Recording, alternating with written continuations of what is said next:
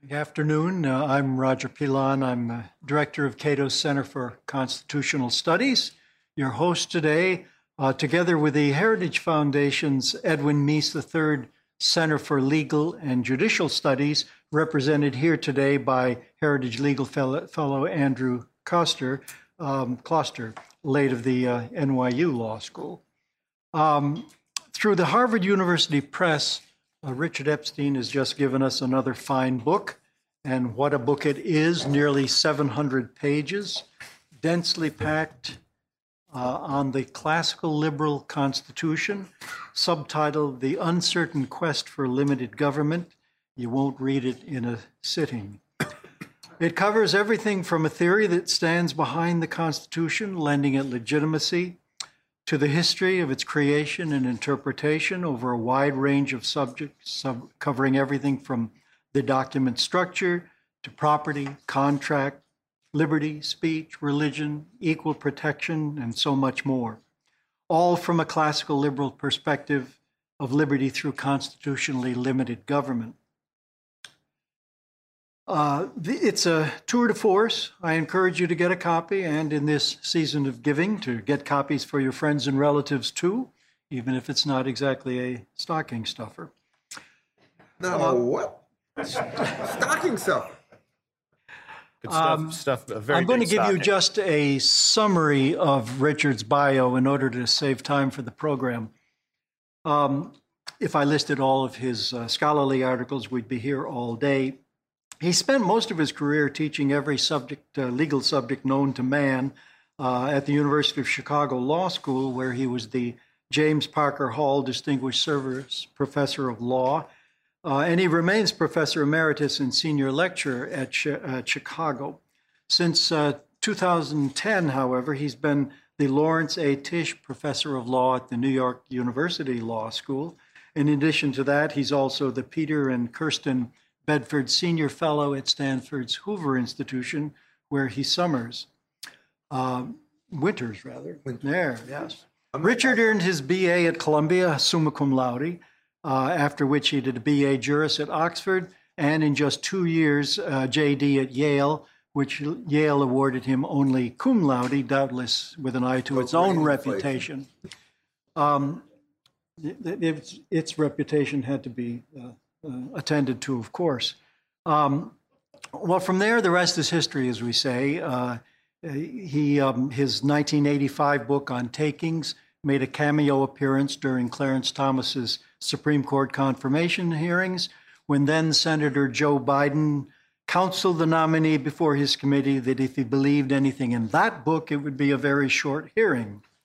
Uh, a surfeit of books followed Bargaining with the State, Mortal Peril, uh, forbidden Grounds, Principles of a Free Society, Simple Rules for a Complex World, Cases and Materials in Torts, uh, and Cato's own uh, How Progressives Rewrote the Constitution, among others. His awards are many, uh, the Bradley Prize in 2011, for example. So here's the drill for today. Uh, Richard will speak for about an hour. What? But he'll, accom- but he'll accomplish it in about 25 minutes. Uh, Jess Bravin will then comment for about 15 minutes at normal speed, after, after which we'll know what Richard said. Uh, our two speakers may uh, then want to exchange ideas for a bit, after which we'll open it up to questions from all of you in the audience, uh, and then have uh, lunch upstairs in our George M. Yeager Conference Center. Before we begin, uh, let me note that books are available just outside at a discount, and Richard will be glad to sign yours for you. Uh, those of you watching on Cato's simulcast can, of course, go to Amazon or to a fine bookstore near you where we hope today's program will encourage you to buy a book for yourself. So, without further ado, here's Richard Epstein. Thank you.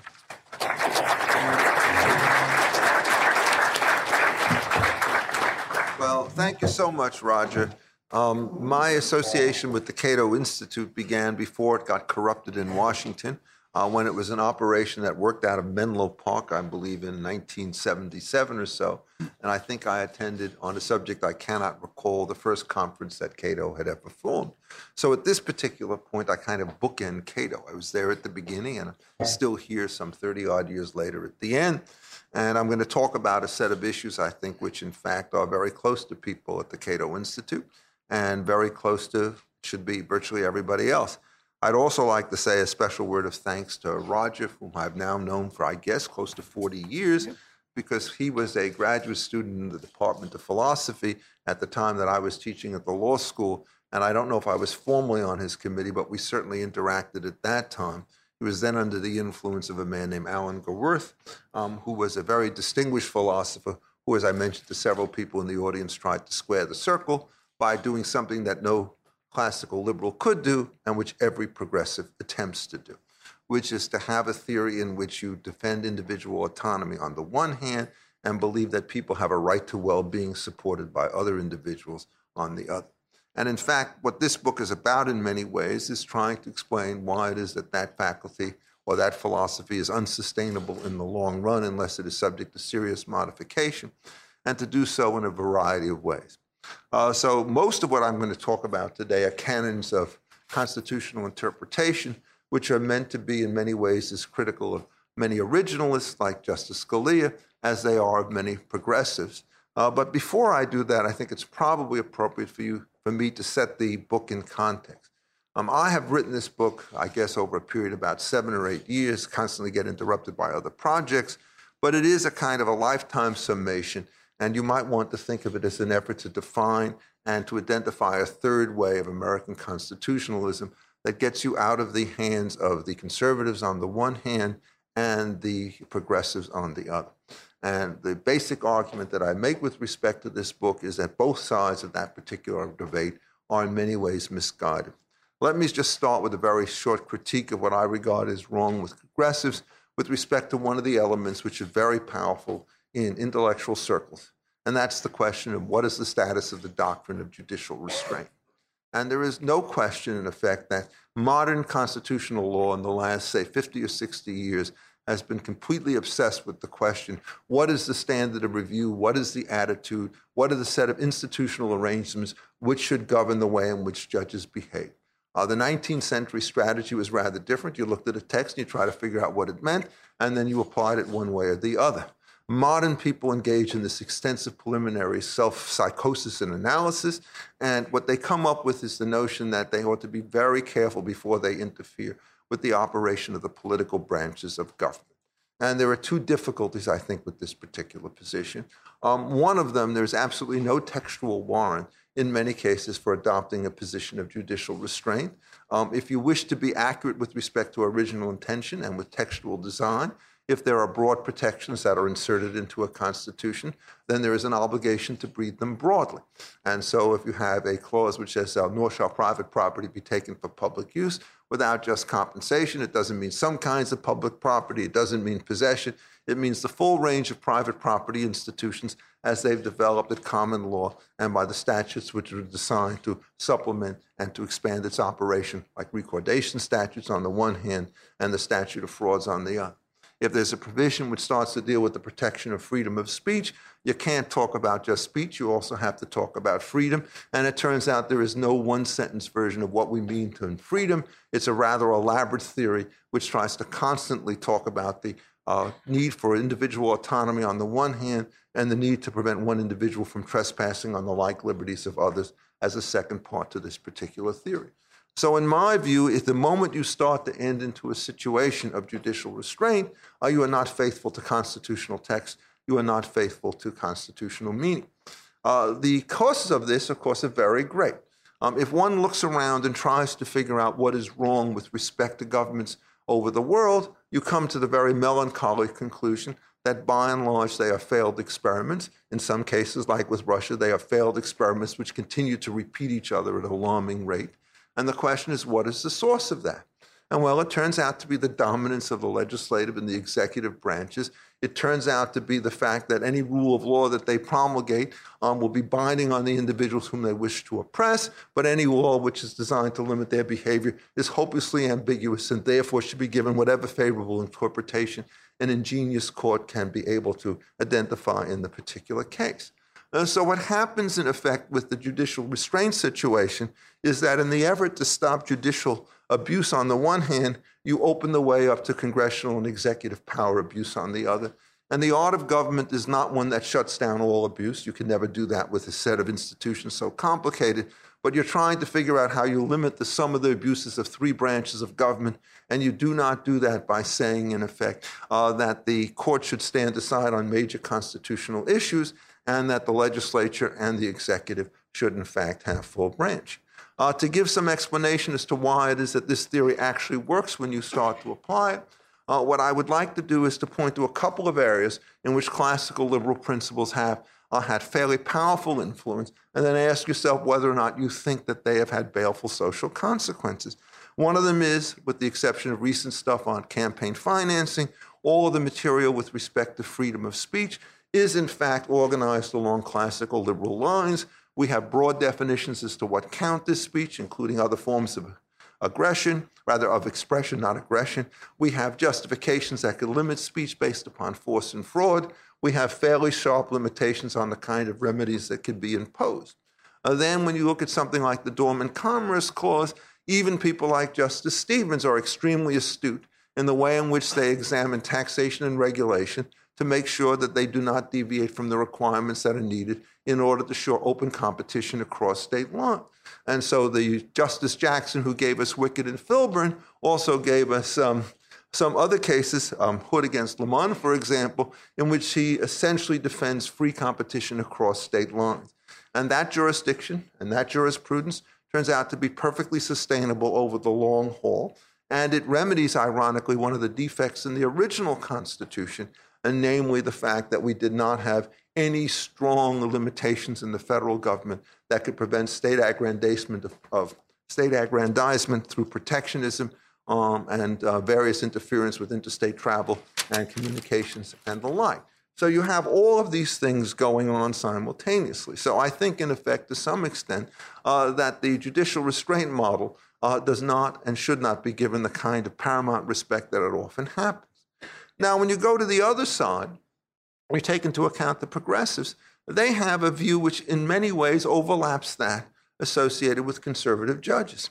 Uh, the progressives also believe uh, that the courts ought not to interfere with respect to the general regulation of the economic system of the United States, although in many cases they will, sometimes right and sometimes wrong, protect various forms of individual liberties against government oversight and control.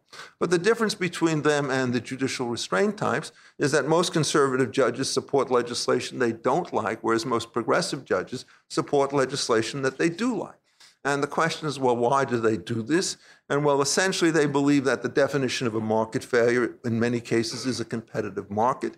They regard that these things, in fact, create inequality of bargaining power, that they result in massive inequalities of wealth. But what they forget in all of these cases is that the presumption with respect to any voluntary contract is that it produces gains between the parties. Uh, the more rapid you could get these transactions going forward, the larger the sum of the gains will be, and that the need to worry about contracts is largely confined to antitrust type risks on the one hand and conspiracy risks to commit violence and fraud and other kinds of things. So the progressives essentially developed a series of strongly anti competitive institutions through the 1930s the Motor Vehicle Act, the Fair Labor Standards Act, the Civil Aeronautics Act, the National Labor Relations Act, and so the list goes on. And each and every one of these, it turns out, has sapped the strength of the American country, American Republic, and has made it more difficult for us to grow the nation in a way that solves huge numbers of problems. Make no mistake about it, when there is a political decline and an economic shrinkage, what you do is you get more ugliness and more factional behavior than you do if you could consistently expand an economy. And the progressives have lost sight of that particular lesson and so what they do is they insist that the Constitution ought to evolve and become living, and that all of the changed social circumstances, in fact, require that there be greater government intervention, when in fact the exact opposite conclusion is true. The more efficient markets are at a different at a distance, the more likely it is that you could get yourself into competitive equilibrium, the less case there is for balkanization and special interest legislation to be done at either the federal or the state level. So the question then is how does this relate to what I'm supposed to be talking about, which is the techniques of interpretation that you bring uh, to the Constitution? And what I like to describe myself is as some kind of an originalist, but I want to make it very clear where my originalism comes from. It mainly comes from two sources. One is well, I've taught for over 40 years now courses in Roman law, and they have very elaborate doctrines of interpretation on statutes that are remarkably similar to the ones that we find in the Constitution, and which receive extensive elaboration uh, through the entire process of interpretation. This interpretation is not a living constitution interpretation.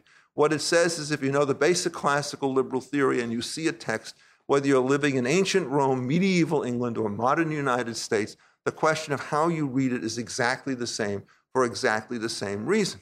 So if you take the Roman example, the basic statute says you're not allowed to kill a a herd animal or a slave of either sex.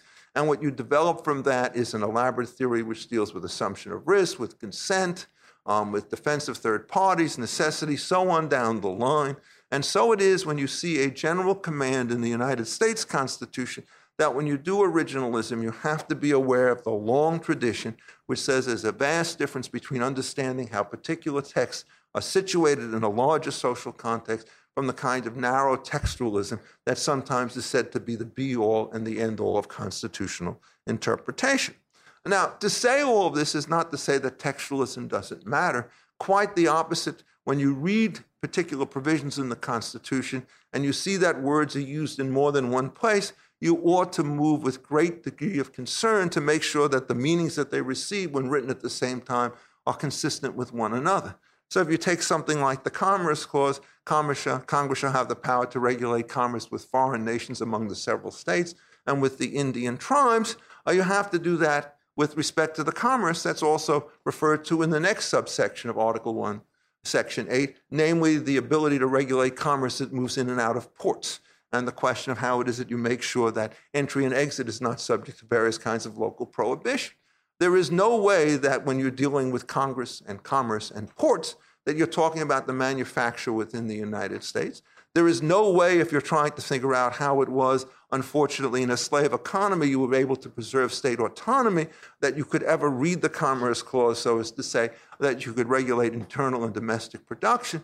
So that when you start to think about the question of what the scope of the Commerce Clause is, you have to be aware not only of the textual meaning of it, as read by all the clauses in the Constitution, the institutional framework, but also take into account its standard meaning in literary texts and uh, a philosophical text at the time, and none of it squares up with the reading that one ends up with in Wickard and Filburn, nor can it, in effect, get you to the fantasy that Wickard and Filburn is nothing more when it supports the price fixing arrangements under the Agricultural Adjustment Acts, that it's the same thing as Gibbons and Ogden, which was concerned with allowing free passage of a boat from Elizabethtown, New Jersey, into New York State Harbor. They are working in different orbits, and this was well understood by Chief Justice Marshall and deliberately obscured, unfortunately, by Justice Jackson when he wrote his most famous opinion.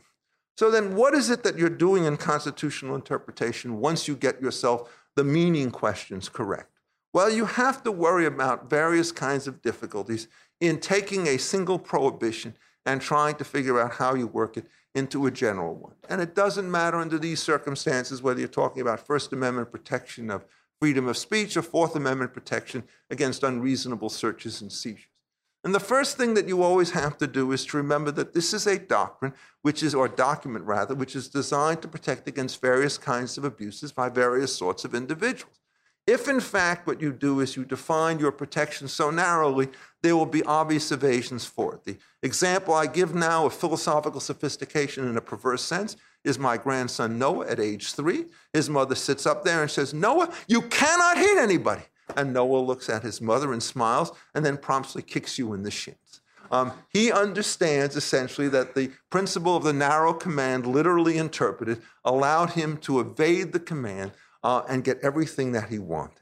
And so we can't talk about hitting. We have to talk about the direct application of force. And if you go back to the Roman text, they go forever. in talking about hitting and kicking and holding people and all the rest of the stuff, because what they're worried about is what we should be worried about under the Constitution.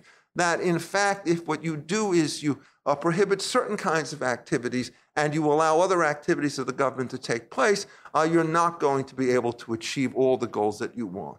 So it's not just a question of stopping speech, it's also a question of limiting it, throwing burdens on it. It's not just speech that you have to protect, you have to protect other kinds of analogous activities like sign language or dancing or art, other kinds of situations. And the basic intuition is if you know what the basic function is of the particular clause, you cannot allow these evasions to artificially narrow and strangle the particular provision in question. And the basic way in which we read the First Amendment reflects all of that because all of the treatises, they don't talk about speech anymore. They tend to talk about expression in order to catch the broader notions. And this is perfectly consistent with the way in which classical liberals and classical scholars in Roman times interpreted basic text. Well, the second part that you have to worry about in this particular enterprise is the question of whether or not these texts are categorical commands or whether or not they're just presumptions. And if one starts to go back and think about the system of pleading, which, by the way, was developed with tremendous sophistication as early as Gaius in 160 or so AD, what you discover is that every command that you would assent to is a command which is a presumption and not an absolute.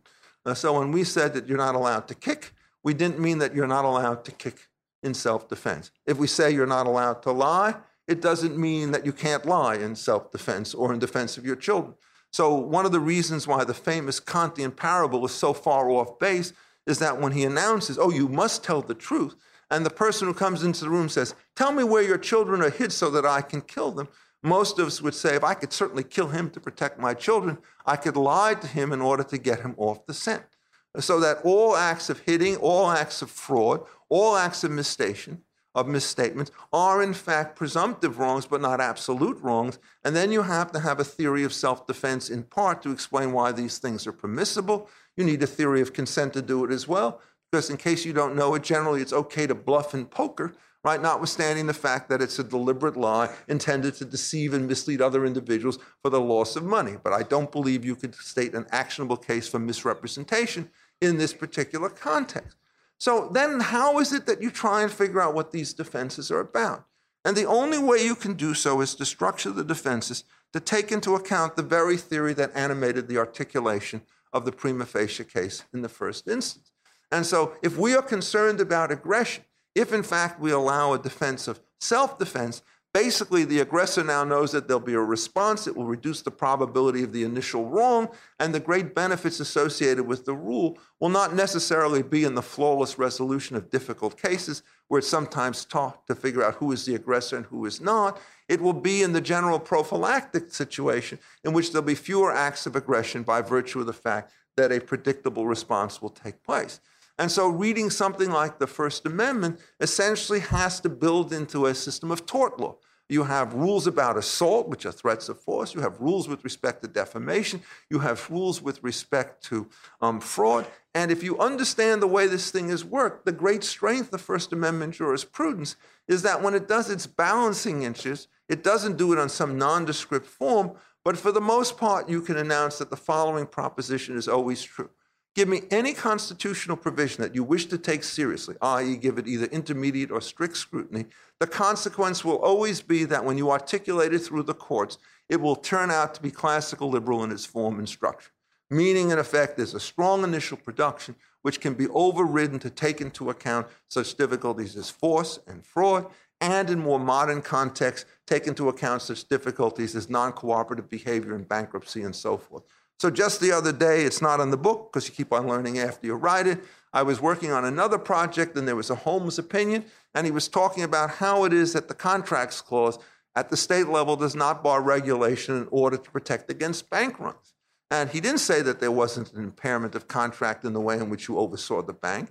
What he says that the nature of the regulations that you impose will be universal across the industry, and the stability that you could create in the banking system gives everybody adequate compensation for the particular losses in question. So not only is there a just compens- uh, a, a, a, basically a, a police power defense, there's also a just compensation situation, which is also built into the Constitution. You look at the Fourth Amendment and you start seeing things like the emergency doctrine and the consent argument and so forth. Essentially, to the extent that that body of law is trying to replicate in the explication of reasonableness with respect to search and seizures are the classical liberal principle. What happens is the same set of prima facie cases, the same issues of extension. Oh, can we search? Can we peer through your windows using goggles and stuff like that? Can we detect smoke emanations? These are all efforts to figure out the scope of the protection. And then on the second hand, you have exactly the same problem as before. What are the affirmative defenses that are there? Uh, this model is so powerful that it not only covers uh, individual rights, it also covers structural kinds of provisions. I referred earlier to the Dormant Commerce Clause, and sure enough, there are ways in which you could limit commerce into your state. And what's the purpose? To prevent livestock from being killed by food or by other kinds of insects for which they are peculiarly vulnerable. Maine against Taylor is the leading case on this subject. It is a perfect classical liberal opinion, even though the judges who write it do not acknowledge this particular point at all. And the third feature of every system that you have to do with these open ended provisions is to figure out how it is that you determine the appropriate set of remedies once you've taken into account both the liabilities on the one hand and the defenses on the other. And what you see is that you replicate the same kind of choices that you have at common law in dealing with injunctions on the one hand, damages on the other, one of the great mischiefs of the Calabresi Melamed article is they treat these things as though they're in discrete buns, so that it's either damages on the one hand or injunctions on the other. Every sophisticated judge in 18th century equity courts knew that you mixed and matched these things in various ways. You could have conditional injunctions, you could have cleanup damages, you could have all sorts of permutations. And the effort of this system is to try to figure out how it is that you get maximum um, deterrence of the wrongful conduct without killing the kinds of conduct that you want to see take place. If you go through this system substantively, the one thing that becomes very clear is that the Roman situation of damnum absquam and the modern economic situation of pecuniary externalities are essentially a dominant feature of the system. There are many people who believe in what we call the harm principle from John Stuart Mill can't do anything to harm anybody else. But if you say that every time you sell a good at a lower price and a higher quality than your competitor, you're engaged in harmful activity, you have yourself all the doctrines of ruinous competition, which led to the huge onslaught of misguided progressive legislation starting in the 1930s and continuing unlimited to the day. Damn Damnum absquam was Roman for saying, uh, we did hurt you, but it was not unlawful. Pecuniary externalities is the modern economic way of saying you got a financial loss, but it's not something that's actionable within the system because it's not something like pollution, which actually leads to negative sum games. So to understand how this apparatus works, you have to do a little bit of modern game theory. Uh, the long and the short of it is as follows. To the extent that you have remedial structures that are imposed that reduce the size of the pie, they're out. To the extent that you have remedial structures that are designed to preserve a competitive equilibrium by public actions when private ones don't work, you're basically in a pretty good place. That's the way we ought to think about these issues. And in areas like speech, we tend to think that way. In areas of general economic regulation, it's a complete disaster in many cases because whereas the private law standard on injunctions is one of imminent peril, the modern standard on public regulation is one of perpetual permitting without any particular reason as to why this particular permit is needed in this particular cases, adding years to development without any discernible benefits. So the principles of constitutional interpretation, as a matter of first principle, in fact, lead you to a very different version of originalism. It cannot be pure textualism because the three questions I mentioned all require you to go beyond the text and to embrace the theory. And that leads me to the last point, which I'll make three more minutes, Roger. Um, and then I will stop and let Jess come, which is I talk in this book at great length about something which I call the prescriptive constitution. And for those of you who don't understand a lot of the intricacies of private law, prescription is the type of situation which allows a given person, through constant misuse of somebody else's property, to obtain a property right. So the standard illustration is I keep walking across your lawn, and after 20 years, instead of this being a repeated trespass, it now becomes an easement implied by virtue of prescription, that is, long use without opposition. Well, it turns out the Constitution has its own prescription problem. Um, as I try to point out at great length in the book, the number of cases in which there are real mistakes in constitutional design at the time of the framing is very large. It covers such cases as Marbury and Madison, um, having to do with the scope of judicial review. It covers the ability of federal courts to oversee state courts in Martin and Hunter's lessee. It covers the creation and operation of the lower courts. Uh, it covers the creation of the vice president's office as it was originally conceived, lots of other things. Some of these things, in fact, are ironed out by judicial interpretation, which are, to put it mildly, wrong as a matter of textualism under originalist principles. That is, when you're dealing with the structural principles, if there's an explicit commitment to a kind of institutional arrangement which may not be ideal, you can change it by maximizing or fiddling with the text. But 200 years later, you see how the principles work, and you ask yourself the question do we want to get rid of these things? And with respect to judicial review, the answer is no, because the system is only coherent as it turned out as it evolved rather than as it was created. Do you want to get rid of the Dormant Commerce Clause, which is textually su- very suspect? Answer no, because it promotes various kinds of economic liberties. Do you want to get rid of Plessy v. Ferguson, which created a systematic um, form of segregation throughout the South and much of the rest of the nation? Doesn't seem to me that that's a form of classical liberal judgment. Uh, so, at the first opportunity to dismantle those things, you want to take them. And to remember that as matters of government enforcement, uh, John Marshall Harlan the first was correct when he talked about a colorblind constitution, which of course is what is required by the general application of the civil and criminal law as developed in the classical liberal principles. So the reason why constitutional interpretation is so difficult is you're constantly worried with two problems. One is the very serious problems of textual interpretation, and where some of these clauses are rather nasty, like fugitive slave, others of which we keep, which turn out to be deeply problematic unless you can set them against the background of classical liberal theory. And then you have to deal with the problem of mistake. If you get something wrong, do you keep with the error? Do you try to reverse it? Do you try to reverse it in one shot or in many shots? That's a much harder set of judgments to make. But the important point to make here in this brief time is just this one, which is if you don't distinguish amongst the various problems, you'll never get any of them correctly solved. And a lot of what I'm trying to do when I talk about originalism in chapter three is to basically break down a problem in order to be able to get beyond the debates which say, well, originalism is a matter of intent. No, it's a matter of public meaning and so forth. It turns out both of those things are relevant to the debate as they are in the interpretation of any standard contract or statute, but they're far from the whole story. And then the rest of the book, the other 33 chapters, is an effort to take this framework and to apply it to all the cases that Roger referred to when he introduced me. So thank you so much for your patience. I'm looking forward to hear what Jess has to say.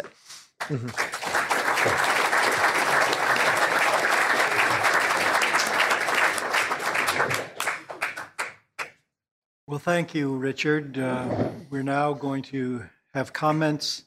We're very fortunate to have them from uh, Jess Bravin, uh, who covers the um, Supreme Court for the Wall Street Journal.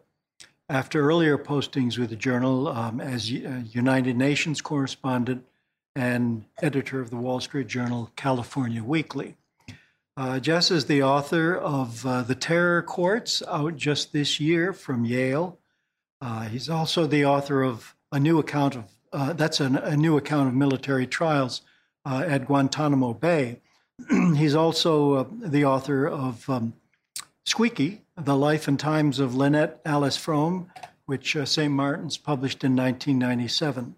He's contributed to books including Violence in America, an encyclopedia, and Crimes of War 2.0. His work has been recognized with the Elizabeth Neuffer Memorial Prize for coverage of the International Criminal Court, the American Bar Association Silver Gavel Award for coverage of legal response to 9 11, and with the Wall Street Journal team, the National Press Foundation's Excellence in Online Journalism Award for coverage of the Supreme Court's healthcare case. Prior to joining the journal, Jess uh, wrote for publications including the Washington Post, Harper's Bazaar, and Spy magazine. Uh, evaluated scripts for a Hollywood talent agency, managed a campaign for a local school board. While in law school, he served as a member of the University of California Board of Regents and the Berkeley, California Police Review Commission. Uh, he's also led effort, the effort to designate uh, Raymond Chandler Square in Hollywood uh, in honor of uh, the hard-boiled novelist. Uh, Jess is a graduate of Harvard College and the University of California, Berkeley Boalt Hall School of Law. Please welcome Jess Bravin.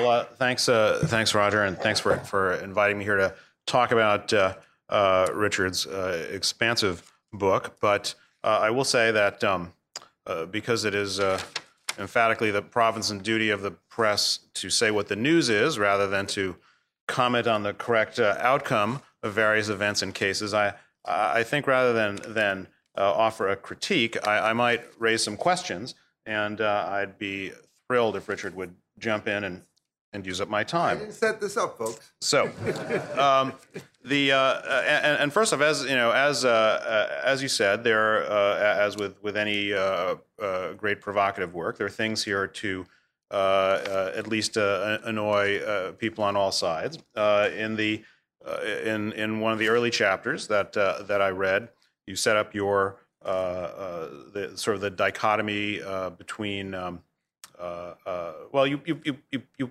you pick out two uh, important strands of, of constitutional jurisprudence uh, and point out why they're wrong. Uh, and one is uh, the the off uh, off the beaten horse of Eighth Amendment jurisprudence uh, that Chief Justice Warren said in 1958 uh, takes its meaning from the evolving standards of decency that mark the progress of a maturing society. And you explain why you think the court was wrong to continue that that approach. But then also you talk about uh, the the Heller case and the more recent Second Amendment jurisprudence and why you think the court was mistaken to expand uh, its concept of individual rights to include uh, uh, weapons and, and gun possession. Uh, and so uh, there's something uh, in each of those critiques to disturb one aspect of the court, and there's something in both of those critiques to disturb Justice Kennedy, who was, of course, uh, in the majority uh, on uh, on both of the cases that you that you uh, single out. So it's uh, it's a it's it's uh, it's it's fun to read, and as well as being quite provocative and, and thoughtful. But uh, you know, jumping ahead to the the end of the of the book, uh, if and, and and as Roger said, you touch on many things from individual rights uh, to uh, obviously to you know the to uh, uh, the, the criminal justice, all kinds of things, free speech. But I suppose if there is there's one single thing that you might be targeting with a book, uh, it's the uh, the the the dissent of Justice Holmes in Lochner, where he says that the Constitution does not embody any particular economic theory. And a, a yes, and you're well. I stand corrected. I'm standing, and I've been corrected. uh, but the uh, the uh, uh, but the, the point being that that throughout the book, I guess the the overarching theme is that the Constitution does embody an economic theory to a degree, at least, and and that is. Uh, uh, you know, perhaps not in all its extreme, but uh, the the free market, laissez-faire approach that began to get regulated significantly uh, in the early 20th century and then on in the progressive era. So that is that I would you know seems to be the the uh, you know the the overall theme, and the and that sort of led me to uh, uh, you know some some questions that I might might ask ask you. Uh, okay.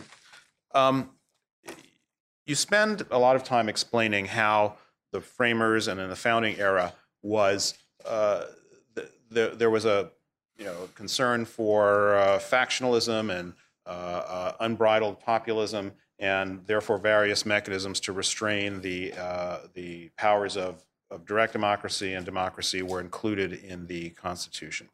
But of course, at that time, the polity was basically the people who drafted the Constitution and people like them, who were uh, aristocrats of a sort of their time. They were, of course, all white, all men, all Protestants, and so forth. And at the time, the franchise was limited by property restrictions, which you say served uh, in some ways a valuable purpose, uh, as well as restrictions on, by uh, race and sex and uh, religious affiliation. And over the centuries since then, the polity has expanded, sometimes through constitutional amendment, and sometimes through more subtle means. And therefore, the number of people and the types of people who have an economic interest to protect through the institutions of government has increased. The diversity of, of their positions in the, in the economy has increased.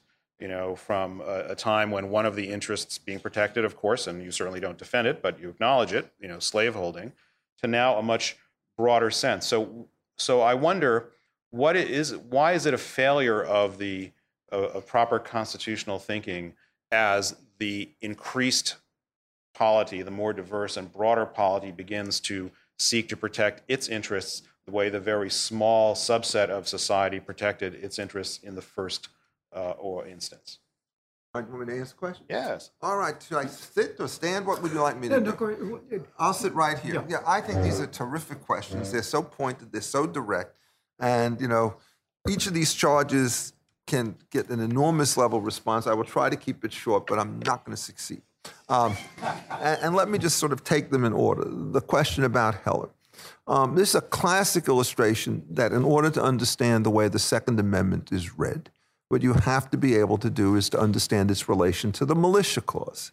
Uh, several of them, in fact. And in fact, let me tell you a story about this. In uh, July of 1986, I got a call from General Bruce Jacobs, retired of the National Guard Officers Association, saying that he had been told on reliable information that I was an expert on the militia clause and they desperately needed my help to deal with an appropriations bill in the Congress. Well, I told him the truth. I said, What's the militia clause? I said.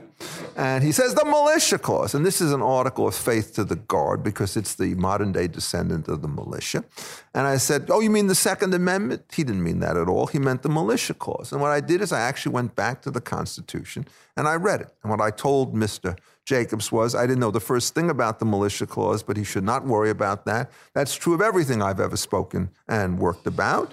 Uh, and nobody else knows much about it either, anyhow. So let's figure it out. Well, it turns out there are several clauses in the militia clause which deal with the distribution of power between the federal and state government. They're quite complex. And one of them is, in fact, the only explicit division of authority under the Constitution between the ability of the states to essentially command with their own officers the militia and to be able to train and to arm them in accordance with a discipline, that is, a regimen, which is set by the federal government.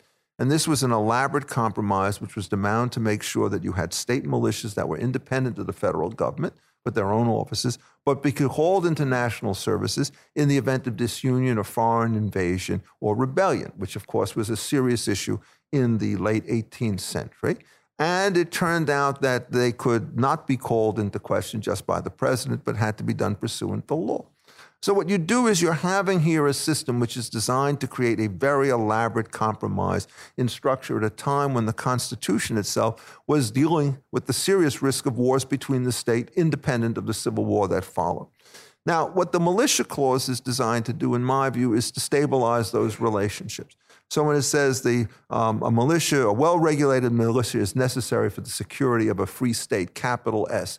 Free state does not mean any random floating nation uh, the way in which Justice Scalia reads it in Heller. It means a free state, which are the ones who are governed by the protocols in the militia clause that are found in Article 1. Well regulated means that's consistent with the basic framework. These are the guys who are in charge of regulating them. And it means that the federal government cannot infringe on the right to keep and bear arms because if it can do so, it can upset the way in which the state militias operate. And so, what we do is we have a provision which is designed to make sure that the federal government cannot interfere with the states if you read the two things in correspondence one to another. Uh, the first thing that follows from this is that the militia clause has no application only in one place, which is Washington, D.C., uh, because that's the situation in which you have direct control through territorial situations and you don't have any of the federal and state interactions. And if you go through Justice Scalia's arguments, all of the explications associated with uh, the meaning of keep and bear arms are irrelevant unless you get the basic structural threshold correctly. And what does he do by way of interpretation? He makes, I believe, two serious mistakes. One is he treats that first clause instead of showing the connection to the rest of the Constitution and treats it as prefatory and he knocks it out.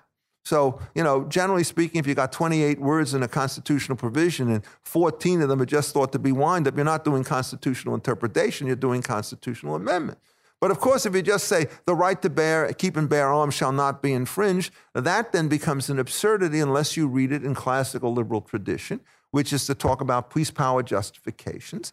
And so what you have to do is, having knocked out 14 words, read in a bunch of other words with respect to the police power. And what Justice Scalia said rightly, in my view, is if this is a serious constitutional um, provision, you can't use rational basis. You have to use some level of intermediate scrutiny. But he's gone down the wrong path. Well, if he's got it wrong there, what do you do about the next case in McDonald? And that's a case in which the state is doing direct regulation of its own people. And I am not a fan of most of what these people want to do. I basically think that the uh, more guns, less crime situation is more true than false, although obviously not perfect. But I don't see any way in which you can incorporate against the states a provision which is designed to keep the federal government from regulating what the states can do.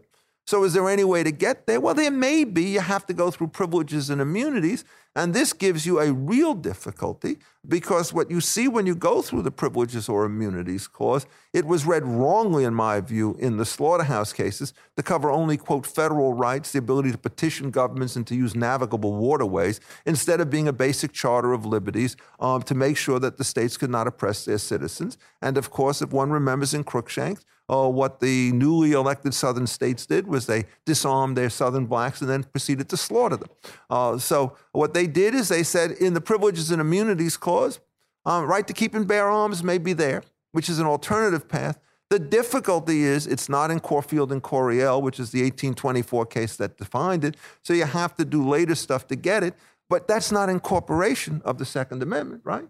That is simply a question of reading privileges and immunities. And if you're going to read the arms stuff in there, you got to read everything when Lochner and his friends back in there as well. And so the Supreme Court, being bound by its own previous interpretation, there's a prescriptive constitutional work at, uh, argument at work. You can't get there. So that's a, a, serious sort of situation, and he's just plain wrong.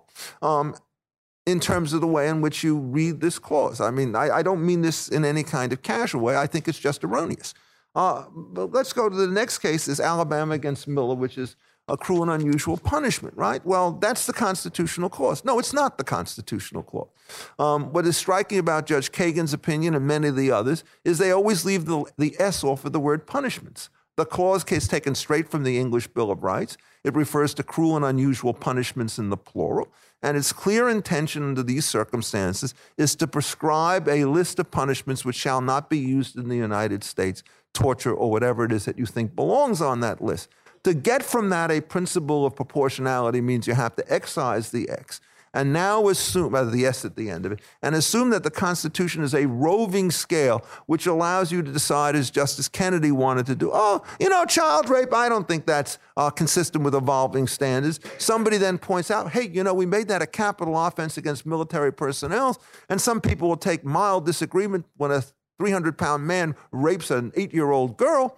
Uh, but he knows what evolving standards of decency are, completely unhinged. Uh, Justice Kagan's opinion is no better on this issue. And when the conservatives come forward and say you can interpret the Constitution as it's written and not as you would like it to be, this would be exhibit A as to why it is that they are correct on that particular point. And note, you know, I am basically bipartisan. Uh, I think there's one conservative opinion much better than the uh, opinion in the Miller type case, which is wrong in one way, and then a liberal opinion, which turns out to be wrong in the other way. I'm not using evolving principles. I think it is, in fact, a series of constitutional interpretations that a flat prohibition against certain kinds of punishments is not a presumptive norm of right and wrong conduct. So it's not like freedom of speech where you have to worry about defenses and exceptions. It's just a limit on one of the things that government can do, and the rest of the apparatus comes to one side. I'm moving to the Lochner case. I mean, I think the Holmes opinion is dastardly bad. Um, um, and if you actually read some of its language, you could see the harshness in what he says. And one of the sentences that Jess did not close is he says, I think the definition of liberty in the 14th Amendment is perverted if it goes beyond the ability to limit physical death and incarceration. Perverted is a very strong term. And now I ask you here's a question. I'm going to give you the following prohibition it says Congress or any state may pass any law restricting any citizen from ever entering into a contract in the future. So you want to go out and buy clothes, food, shelter? Uh-uh. Sorry. Freedom of contract is not covered by the 14th Amendment. The only thing that is covered is incarceration and killing.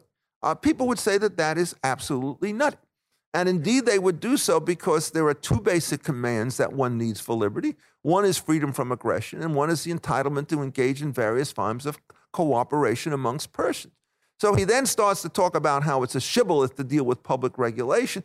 But again, he's not talking about regulation in his other cases that deal with contractual freedom. He's talking about vaccination laws, widely misunderstood as Jacobson. He's talking about whether or not you could run a post office, the creation of public goods. It is simply sloppy and indefensible arguments to go from standard government functions consistent with classical liberal principles uh, contagion risk in public facilities and essential facilities to assume that you can now interfere with private voluntary contracts. Well, he then says, in effect, well, a constitution does not meant to involve a theory of laissez faire or Mr. Herbert Spencer's social static or a theory of the individual with respect to the organic relation of a person to the state. And I corrected Jess. I should not have intervened. But the word was not the Constitution, it was a Constitution. And yes, the Soviet Constitution is, in fact, decidedly giving you all sorts of positive rights on paper, which you never get in practice. But our Constitution, with the exception of a few clauses which have not stood the test of time, uh, the Fugitive Slave Clause and the Three Fifths Clause are not classical liberal principles, is exactly designed to embody that, that system because, in effect, you don't create institutions of federalism. You don't create separation of powers at the federal level. You don't create strong protections for property, speech, contract, and religion because you're utterly indifferent to the way in which a particular state ought to operate. He then says, oh, but don't worry about this. There's a traditional doctrine which says, oh, you know, the police power, according to Justice Peckham, allows you to regulate things uh, for reasons of health, safety, general welfare, and morals. And he says, I think that this regulation can be justified on the score of health. Well, you know, that's a very detailed and precise analysis, but what he doesn't do is actually ask whether it's true. And it turns out that if you go to the international free trade agreements, they all have the following kinds of provisions. You cannot put anti competitive legislation in place in order to keep out uh, goods under the supposed ground of health. So you have to deal with the mixed cases. And if you say that the 10 hour statute is a health statute, you have to ask whether it's an anti competitive statute as well. Read David Bernstein's book, and you will see in painful detail that this is an anti competitive statute. Heck, just read the previous provision in the statute, section 9, which says that we're regulating sleeping quarters, ventilation in sleeping quarters in New York. Well, why do they put that there? Because in New York State, the non union bakers, many of whom were aliens, worked two shifts and slept in the middle. So they worked 16 hour days, as it were, sleeping seven. And the union workers worked in two shifts. When the New York Times was a bit more sober, it basically, after Lochner came down in May of 1905, said, a victory against union oppression. They knew exactly what was going on. And the problem about Holmes is he did not recognize, as Peckham understood, that there were serious problems here. Now, Peckham, we have said, uh, was a terrible conservative. Well, for those of you who believe it, I suggest you go back and read his antitrust opinions in the late 19th century, Trans Missouri and the United Traffic situation. This guy is an absolute bear on the antitrust laws insofar as they apply to horizontal monopolies. There's no ifs, there's no ands, there's no buts. There are a series of bad arguments that are raised against him, and he plows them down with a relentless fury. He was a classical liberal, and he understood what the difference is. Now, so that I think explains this. What about laissez faire, the clock? I'm going to give two more minutes on this. Populism, change in society. Um, this is another vicious canard, not vicious canard, common mistake about how classical liberal theory works. This is not a theory which was designed to deal with ancient societies. I said, you find the same principles in Rome, medieval England, 19th century America. They're rather different. A Brooklyn kid, you know, Jewish kid from Brooklyn sort of embraces these principles. I'm not doing it because they came straight out of the Talmud. It turns out, if you look at the way in which these principles are announced, they are infinitely expandable to include all people, all races, all times you talk about the liberty of every individual to enter into contracts and to be free to organize their lives. How does that relate to ethnic diversity? Well, it turns out if you prefer one thing by contract and I prefer another thing by contract, we don't have to devote so that one of us gets what we want and the other has to take something we do. The basic principle of political theory on this is perfectly clear. The greater the heterogeneity in society, the smaller the government, because otherwise, what you're going to do is to have these non separable goods in which I get something I don't want so that you have to get something that you want. You want an illustration of that? Maternal and obstetrical care for men is being required under the Obamacare statute, is exactly the kind of thing that you want to be able to deal with. So that what one has to realize is that these principles are more relevant, more powerful, more correct today than they were. They let everybody into the tent. Uh, Jess was quite right to point out about the restrictions at the federal level of the franchise. This was a calculated compromise. Uh, the Senate was not elected directly at all because this was an ancient system. And at the House level, what they did is they say, use the rules that you pick for your most populous chamber, because they did not want to get into the political struggle of picking favorites amongst rules, which they know would blow up the constitutional enterprise one way or another. Uh, so, my view about this is I defend these as timeless principles.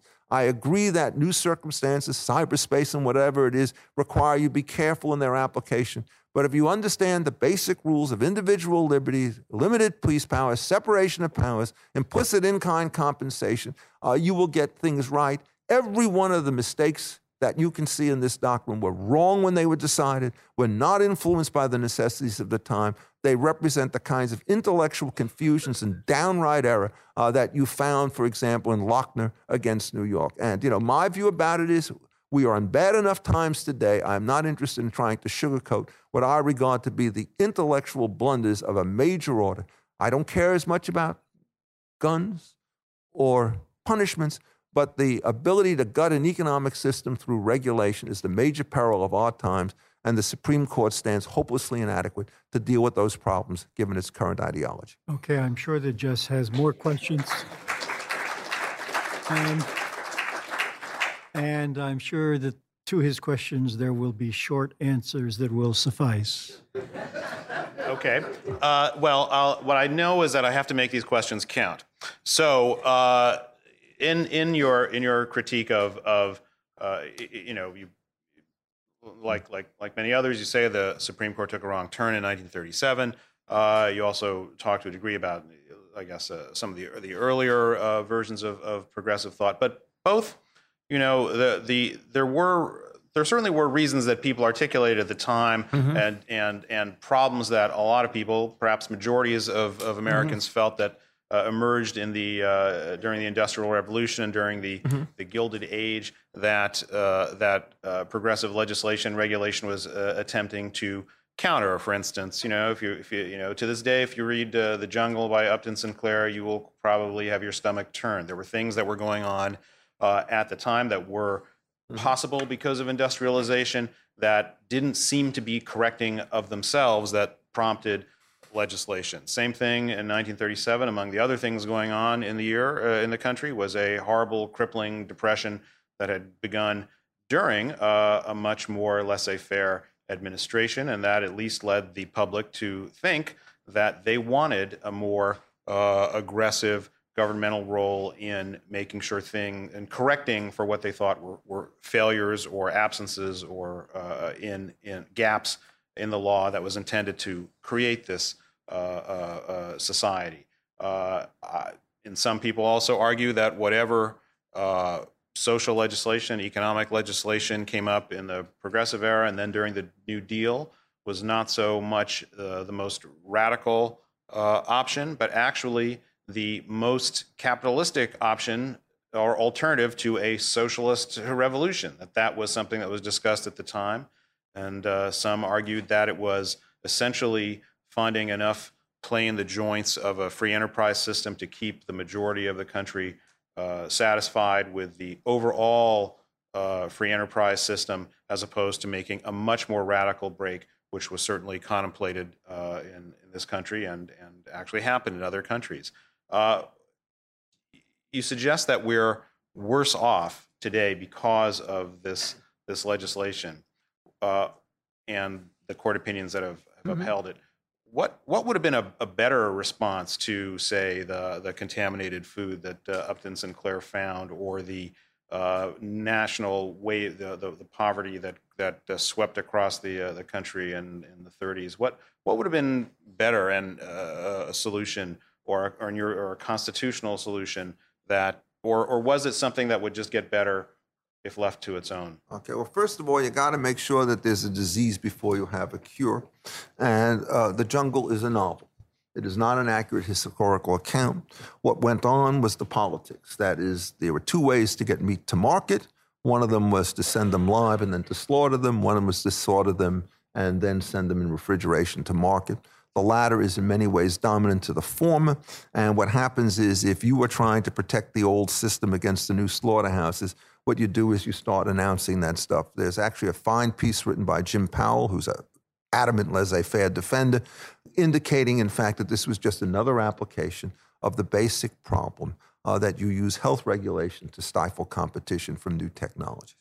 Uh, you mentioned the FDA. Um, I teach stuff in the FDA, and it's interesting to understand what the 1906 Act is because most people have no idea what it contains. The first thing to note about it is it did not allow the regulation of manufacture of drugs. It only inside the states. That was beyond the scope of Congress at the time under E.C. Knight. And it had to do with the transmission of, of contaminated goods across state lines. And there was not a peep of objection to that because, in fact, if they are contaminated and they are going across state lines, you meet both the Commerce Clause requirements on the other hand, and you also meet the uh, safety requirements. If you look at the rate of advance in medical care at that period and of food purity, uh, it is simply astonishing. The life expectancy between 1900 and 1920 goes from 46 plus to 54 years of age. Uh, you get for the first time accurate control of multiple diseases by understanding how vitamins work, which has nothing to do with the FDA. Uh, the cure for insulin, which was essential, or for diabetes through insulin isolation, was put together by two guys who can only be inside. That's insane. That's Best in Banting. And they managed under this earlier system to, between 1922 and 1924 and a half, they went from a laboratory idea to widespread dissemination through Eli Lilly, giving away free samples to those people who could not afford it. And by 1930, there was a normalized market in this area you had the FDA, you would still not be able to get this stuff through for their improvement. So, I mean, the destruction of the FDA starts because there is a series of, um, I can never remember the drugs, uh, a contamination expert. And so, what they said is, you know, now that we've had contamination, they don't improve the inspection. They said that we can now test drugs abstractly for safety, which is a complete non response. Uh, in the early period, the uh, defenses that you could use were that if the FDA wanted to call something in, they could ask for it, otherwise, it passed to the market. It was only with Kefauver Harris that you had the current system, which has been disastrous. One of the great achievements of Kefauver Harris is to take hundreds of drugs off the market, which had been effective for many, many years because they could not meet retroactively the clinical standards. Uh, the effort of the FDA to, quote, improve and protect our health has been one nonstop disaster insofar as it relates to medical innovation. And what we really need to do is to do exactly what you talked about worry about the contamination issue. So I would not yield a cent on that. Uh, the same thing with respect to the discussion of the Depression. Herbert Hoover was thought of as a defendant, a Democratic nominee for president in 1920. He was, by his own politics, something of a progressive. Calvin Coolidge, who was not said of Mr. Hoover, who was then his Secretary of Commerce, this darn man gives me lots of advice. All of it is wrong.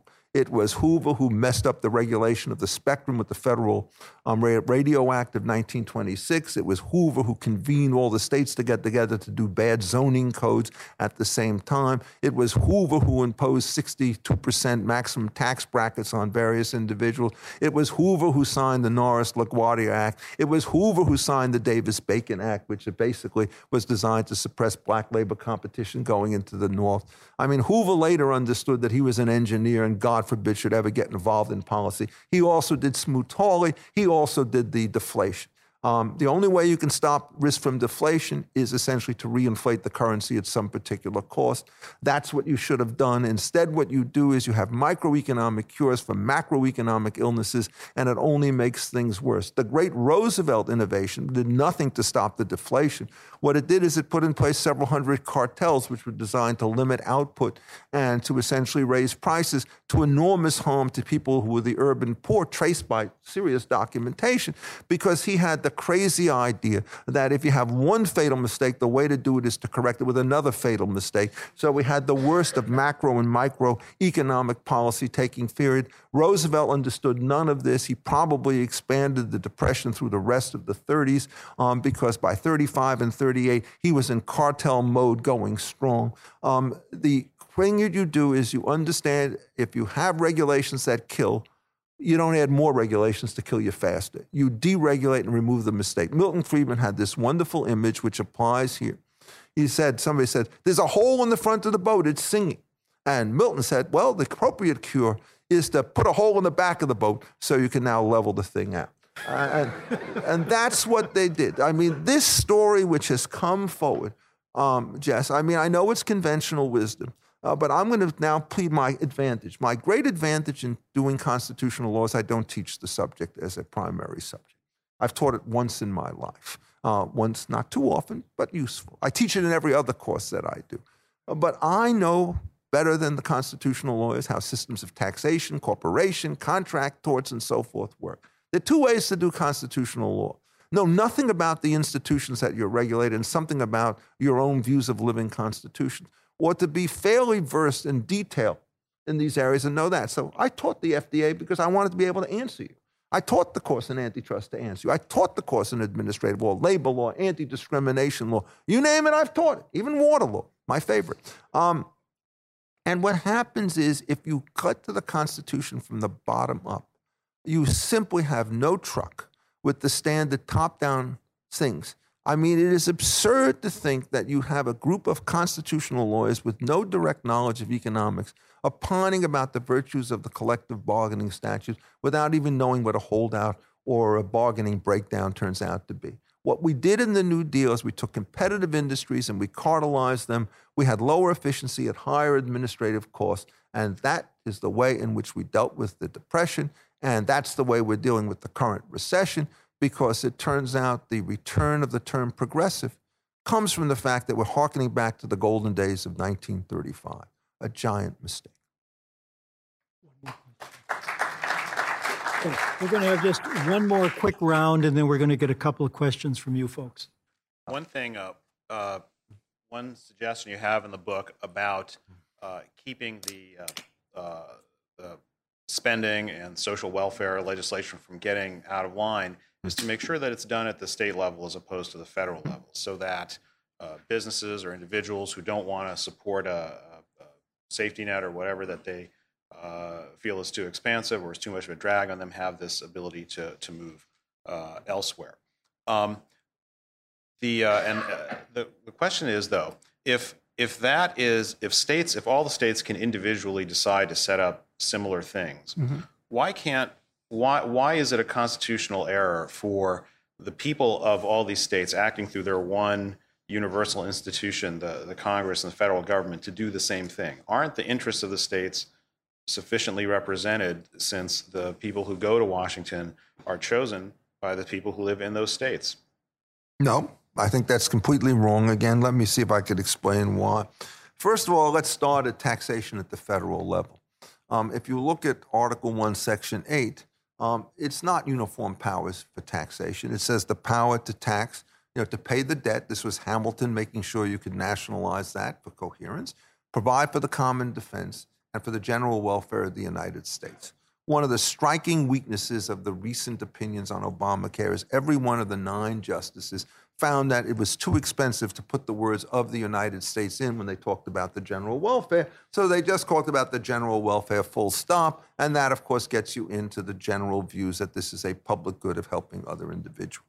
Uh, the reason that provision was put the other way is the same reason when you say about a corporation is that the board of directors and its officers can only act for the general welfare of the corporation. What is the one thing that that clause precludes? It's transfer payments at the federal level. Uh, you go back to the corporate analogy, and what I do is I take all the people on the left side of the room and tell them they're supposed to transfer wealth to people on the right side of the room, per se illegality. Because the purpose of these collective institutions is to create Pareto improvements. And you know, if you allow that kind of situation, the transfer payments will kill the investments that you would otherwise want to create in a voluntary market. Since the power of taxation is coercive and people don't have the power to opt out of it, it's even more important that that limitation be observed. When you're going 0 for 9 under the Obamacare situation, it's a serious problem. And if you're Justice Roberts, and what you then do is say, oh, you know what, this is not really a problem. See how broad it is. And you cite the child labor tax cases. Basically, you commit a constitutional heresy. Child labor tax cases stand for the fact that the principle of circumvention is alive and well at the constitutional level, meaning in the good sense. If you cannot directly prohibit, um, for example, uh, the shipment and interstate commerce of goods made by firms that use child labor, you cannot suppress it through competition. The basic principle was if you can't regulate it under the Commerce Clause, you can't tax it under the taxing power. And if we had kept to that, he would have had to write the exact opposite opinion than the one he wrote, which has led to the current, shall we say, embarrassments of the system. So that's the first question. Now, the question is, why do you want to do this at the state level? Well, go back to the situation that you have with Hammer and Dagenhart. And that's a situation where the question was put as to whether or not you wanted to have a 14 hour child labor law or a 12 year old child labor law. And just John Marshall, not John, um, basically, uh, oh, what's his name? Davis, right? Um, the John W. Davis, who was the Solicitor General at the time, said that there'll be deadly competition amongst the state. There's a prisoner's dilemma game. Well, he forgets competition is a prisoner's dilemma game as well. If all the sellers can't get together in order to put higher prices on their goods, they're going to have to sell them at the point where marginal cost is equal to marginal benefit. And it turns out you get an efficient competitive equilibrium. Well, when you ever play the prisoner's dilemma game, you have to ask whether the dilemma game is negative sum or positive sum. If you're talking about extracting oil from a field under multiple owners, it's pretty clear that either you have cooperative behavior organized by the state or you destroy the field because then it's just waste. But in this case, it's competition. How do we know that the 14 year child labor prohibition is better than the 12 year? Answer is we don't know. And in fact, one of the ways to read this is to say that those states which want to have the higher form of social regulation are in fact taking advantage or be rather facing competition from low stuff. Do you think that all the people in North Carolina are crazy about their own children? What happened was just quite simply on child labor, as prosperity increased, the issue just simply disappeared. And it turns out if you go through the progressive period and check the number of people under a certain age, any age that you care to mention, um, who are in child labor, it goes down. Number of women in the workforce goes up. Some of you have how the progressives rewrote the Constitution. All of the basic statistics are there in the first chapter on how this thing happened. Uh, so this was all mythic, that there was some serious and systematic problem. What there was was general amelioration because the only way you will solve the child labor problem is to increase income levels. And so the period at which people like Frankfurter and Brandeis, largely ignorant of how the system worked, denounced as being oppressive industrialization, were the period of the greatest material advance in human history ever. Uh, if you go back to 1550, life expectancy was 40. You get to 1850, it's still 40. By the time you get to 1900, it's mysteriously with industrialization up to 46. Oh, that must just be a statistical blip. Then it goes another 20 years to 54, then to 61, then to 65. This is not created by government. It's created by understanding medicine and by new technologies. The dirtiest industry in the world is farming if you have to do it by hand. Industrial labor is the same way. It's not that you want a workman's compensation law or don't want it. They were, in fact, voluntary workman's compensation systems, widely understood. It's you want to automate the process so that people don't have to be within six inches of molten steel uh, when it turns out they're trying to earn their daily kind of bread. So uh, there is in this situation, again, uh, the huge danger that cartelization at the national level will destroy things. That's what happened with the Agricultural Adjustment Act. That's what happens with the National Labor Relations Act. That's what happens with the Motor Vehicle Act. That's what happens with the CAB. I can think of no particular case done at the federal level which, in fact, has produced improved competitive conditions. Thank you. Mm-hmm. All right, we've got time for just a few questions from the audience. Uh, let's go uh, right here with this gentleman. Uh, please uh, wait for the microphone to get to you. Uh, identify yourself and any affiliation you may have, and please uh, make it a question. I'll make it a speech. I don't care. we, have had quite enough Steve speeches. Hankin, no affiliation, retired. Um, I I wanted to ask you. It's a very broad kind of question, but I wanted to ask you what you think of uh, the difference of law forming through the common law versus statutory law and how that has really uh, sort of informed the the issue maybe that you've discussed in your in your book that if in other words if we had stuck with a strictly common law system the va- uh, changes in values and changes in technology would have been done through the the court system in a gradual way, and maybe there wouldn't have been as many uh, such a need for constitutional attacks and constitutional challenges. Hey, Br- Br- Bruno Leoni type question yeah, it's, for it's you. a Richard. fair question. Roger and I actually talked about this at great length at dinner last night.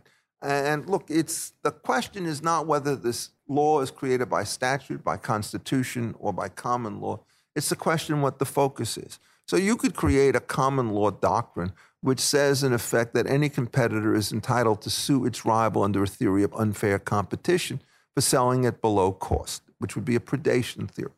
And in fact, one of the inspired moments of Justice Hughes in the good sense is he says, when I look at these regulatory statutes under unfair competition, the one thing I note about them, he says in Schechter, is they bear no relationship to the common law definitions as I understood them of unfair competition, which was the use of misrepresentation, either elevating the quality of your own goods or denigrating the quality of the goods of your rivals in an effort to distort prices. What you're doing here with unfair competition is you're saying that when somebody knows exactly what he's selling and exactly the right prices, you can block this from happening. So if you get the wrong common law doctrine, you're as dangerous as you are elsewhere. So, for example, in England, when it came to the question of whether or not you could control really strong union abuses, uh, what these characters said was that an act which is lawful in itself does not become unlawful with the presence of malice. And what they ignored was that the key issue was combination. And, so, what we would call under the antitrust laws a collective refusal to deal being a per se violation, they treated as a per se legality situation so long as you were doing it for your self interest. The number of cartels that do it for random terror as opposed for trying to get money is zero. So that's a classic illustration of a serious decline in common law. Why does it take place? Well, before 1900, laissez faire liberalism tended to dominate the English courts. This is where I was raised. By the time you get to 1897 and the passage of a very bad workman's compensation statute, a completely different spirit takes over the land and it reflects itself in bad legislation and bad common law. So what happens is the House of Lords finally figures out the error of its ways, and they're denounced as reactionary. And what they do is they then pass the Trade Disputes Act of 1906, which reinstates the earlier common law rules and says we don't believe in inducement of breach of contract actions which of course you should believe in. It, we don't believe that any act is unlawful if done by one, it can be done by many, all the things that get done. And we don't issue injunctions except in those cases where there's imminent peril of physical harm, uh, so that union organizers, in effect, are given a free field. Uh, the statutes and the common law reflected in many cases exactly the same sorts of intuitions. So, what you need to do is to get them both right. Now, can you run a common law system without a statutes? The answer is no. And let's go back to the 1890s or the 1640s. Let me give you some statutes without which we could not function as a commercial society. We have something known as the statute of frauds, which requires that certain kinds of contracts be evidenced in writing to be enforced against a particular person. These were introduced in 1676, and when John Locke wrote his treatise on government and talked about the need for the regulation of property, he was thinking to the 1676 statute, which was the most important land use reform of the time.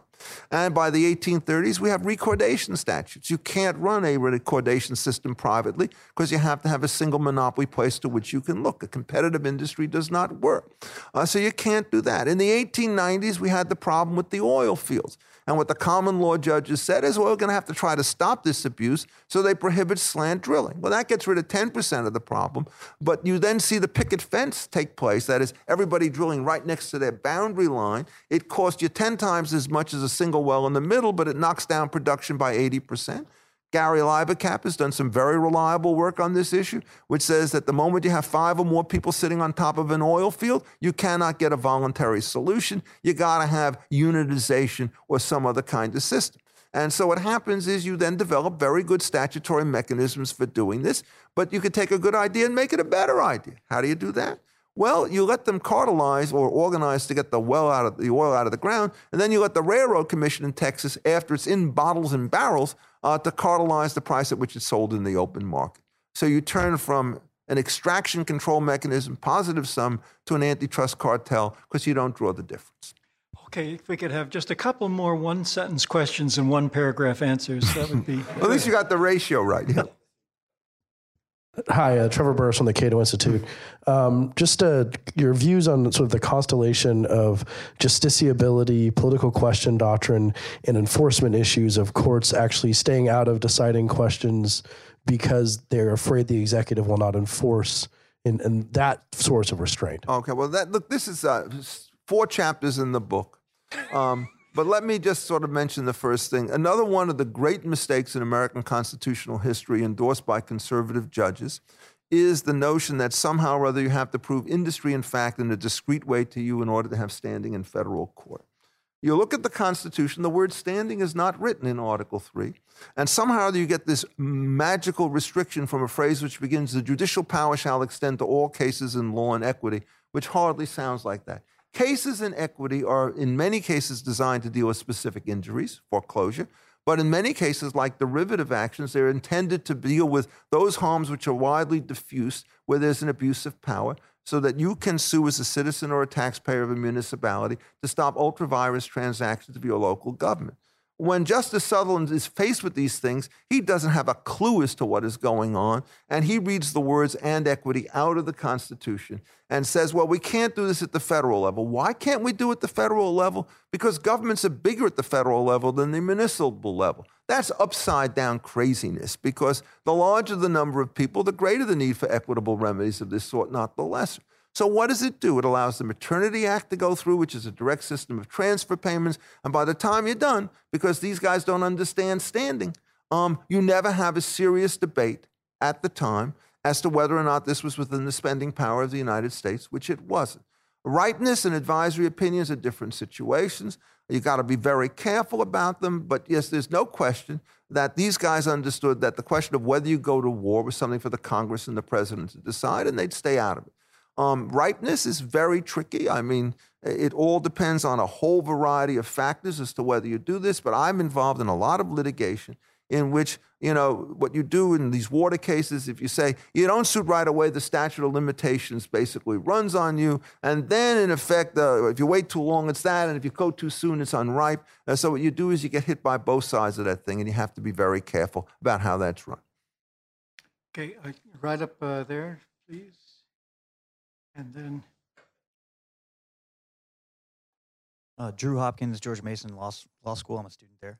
Uh, I haven't read your book yet, but I look forward to it. I see you only have one mention in the book of the Foreign Intelligence Surveillance Court.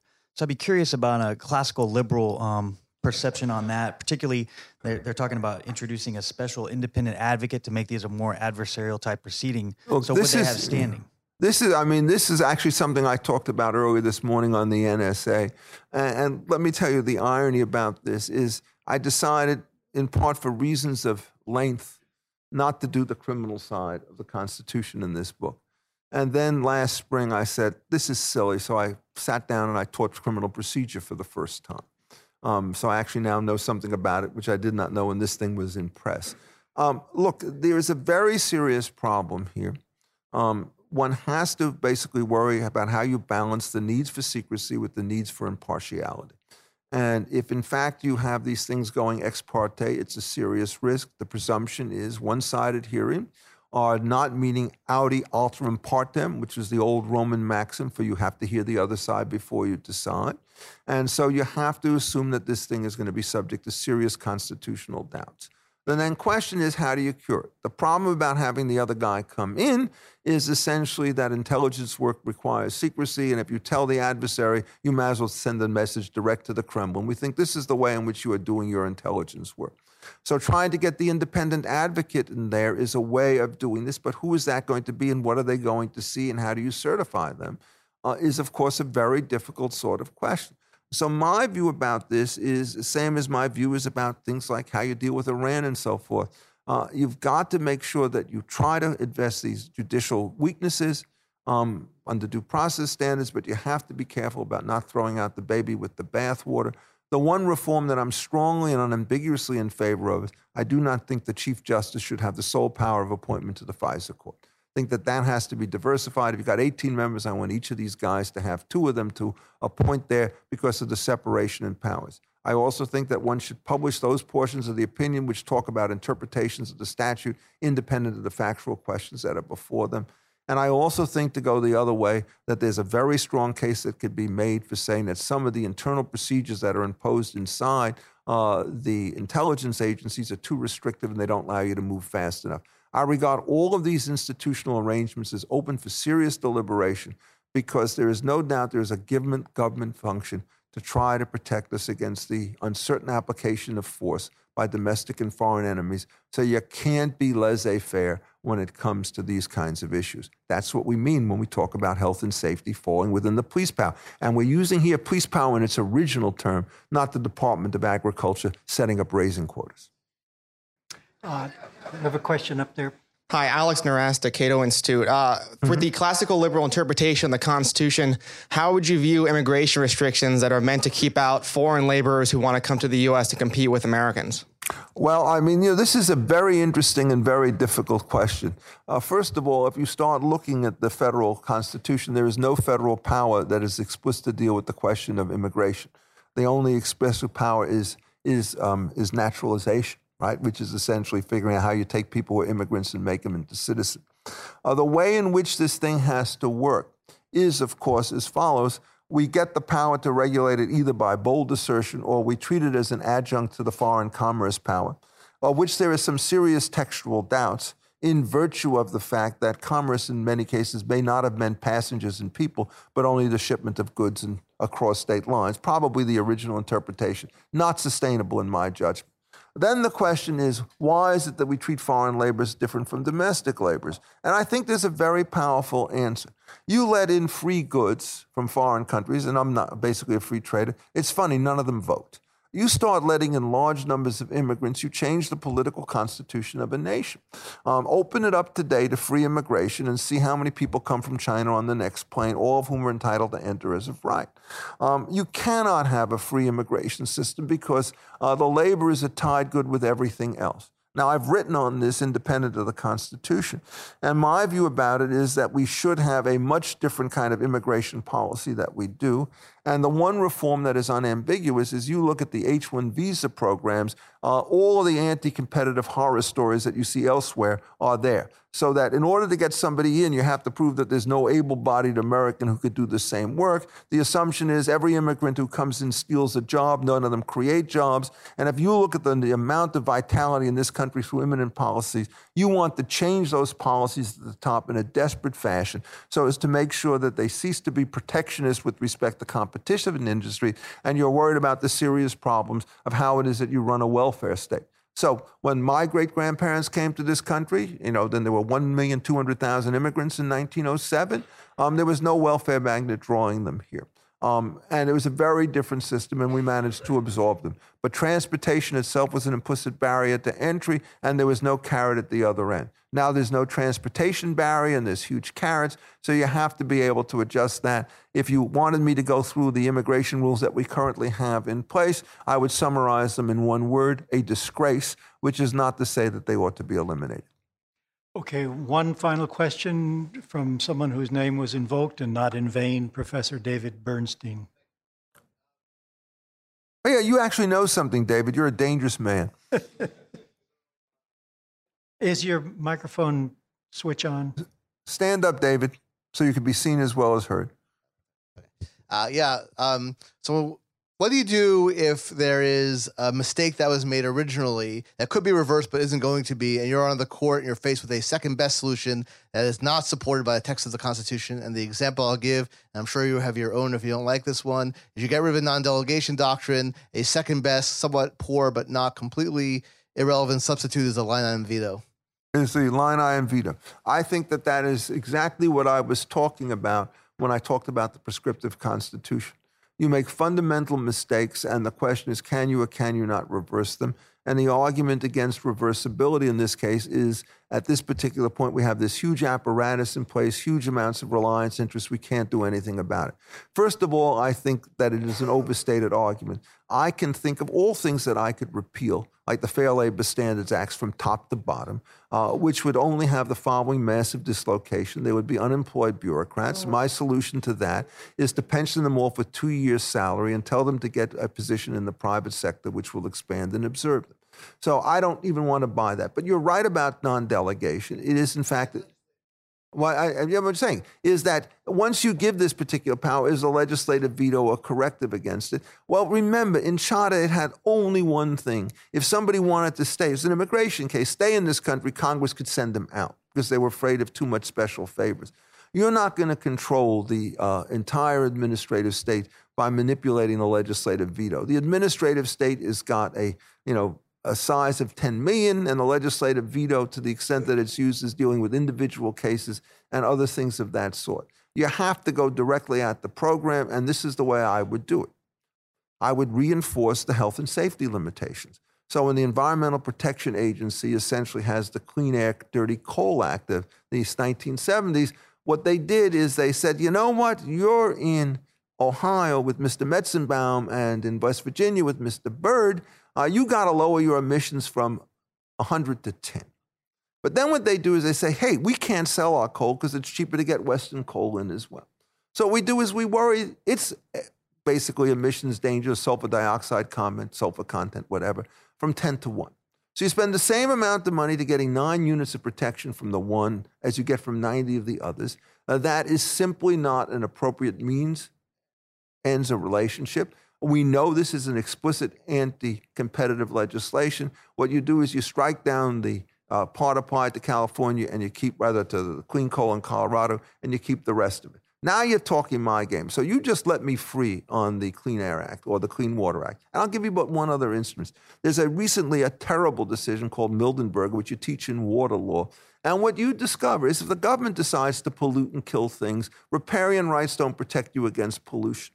Uh, you go back and you read every important water law case from 100, 110 years ago. They all say that riparians, people under prior appropriation system, reasonable user system, they all have anti-pollution protection. One of the things that's terrible about government is it does not protect you against common law torts because it gives you administrative immunities. And I'm looking at certain federal judges in this room and hoping that they will decide uh, that you do not allow an administrative situation to exclude common law remedies available to strangers. And if we do that, it would make an enormous difference. The government is one of our prime polluters, and they get away with murder in this area as in too many others. Jess uh, has one last question, Richard. Yeah. Um, Justice Scalia recently was asked uh, if he could amend the Constitution in one way, what would he do? And he said he would make it easier to amend the Constitution. Uh, if you could uh, amend the Constitution in one way, what uh, what would be your your uh, magic choice? Well, the, the last thing I would want to have is another constitutional convention, which would be dominated by people who take away the frail protections that are already there. So I regard that as poison, not medicine. Um, the one that I would put in is a proposition which says that all anti competitive legislation should be struck down as unconstitutional. Well, well, that would bring us then the Yeah, what do you think about state, You wouldn't it? Agree? Me? Not for me to agree. Oh, that, he's a reporter. I He got just this. I forget it. That's right. Look, I, I- this would be completely unfair. So uh, let me make the following final disclaimer. My answers to Jess Bravin are not meant to express or imply that he agreed with any of the dubious questions that he asked me. Thank you, Jess. Okay, let's have a good uh, round of applause for Jess and Richard.